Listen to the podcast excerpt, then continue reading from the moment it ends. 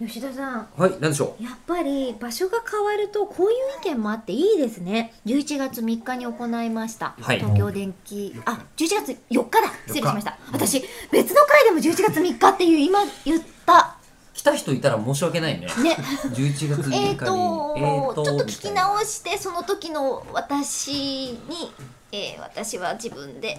反省殴りに行きたい、たいな。うん殴りに行きたえー11いな。これ月からあい4つ日のでございました 今からそいつをそいつを殴りに行こうか。いやいやいやいやいやいやまあそれいやいやまあまあまあまあまあまあまあまあまあまあって言ったわ全然やる気にな らない両手上げてますから仲裁しちゃってますもん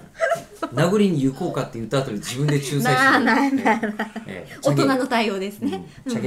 ゲなんでしょうね、ええののね。何からね、ええー、そうそうあのーその11月4日に東京電機大学さんでえはい「口を開く」をうん今回開催させていただけたじゃないですか、うんそうやって場所が変わるとねこんな感想が「ハッシュタグ」つけてつぶやいてくださってますおはぎいろさんですイベント後に学食行ったが安くてうまいなるほどね、ええあいろんなことやってる方いますよなんかいろいろ片倉さんはいえー、と東京電機大学の口を開くお疲れ様でした、ね、学生さんの参加率の高さも見て学祭とこんなに親和性の高いイベントもなかなかないのではというふうにうーん言っていただいてますね、えーが大学側から呼んでもらわなくてはというところではありますが、えー来年の学祭シーズンも期待してます、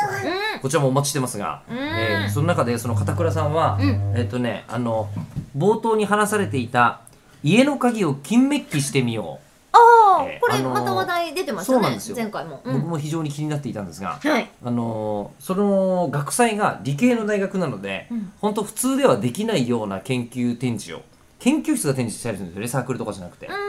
で予想以上に、えーきピッカピカになって普通にテンションが上がっていますということで、写真を送ってくれたんですがえマジっすか家の鍵が、えーこのレベルでかっこいいピッカピカになるのでこれはやりこれはすごいやねりたかっでも家を出る前は普通の鍵だったものが、金金メッキされて家今日帰ってるってことですよねね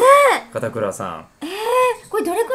い定着するんですかねわかんないですけどね。いや、まあ私メッキっ。てやっぱメッキが剥がれるみたいなそのまあまがいもんっていうことを表現するために、ええ使うこともありあまるすじゃよないですねか。このかっこよさだったテンションが上がらるメッキってすごちゃんと単く良くテないンシでョンすがか上がる。だからメッキ塗るんだなっていう。ねうん、でも突然普通の家の鍵なのにドラクエ的な感じで出てきてますからね、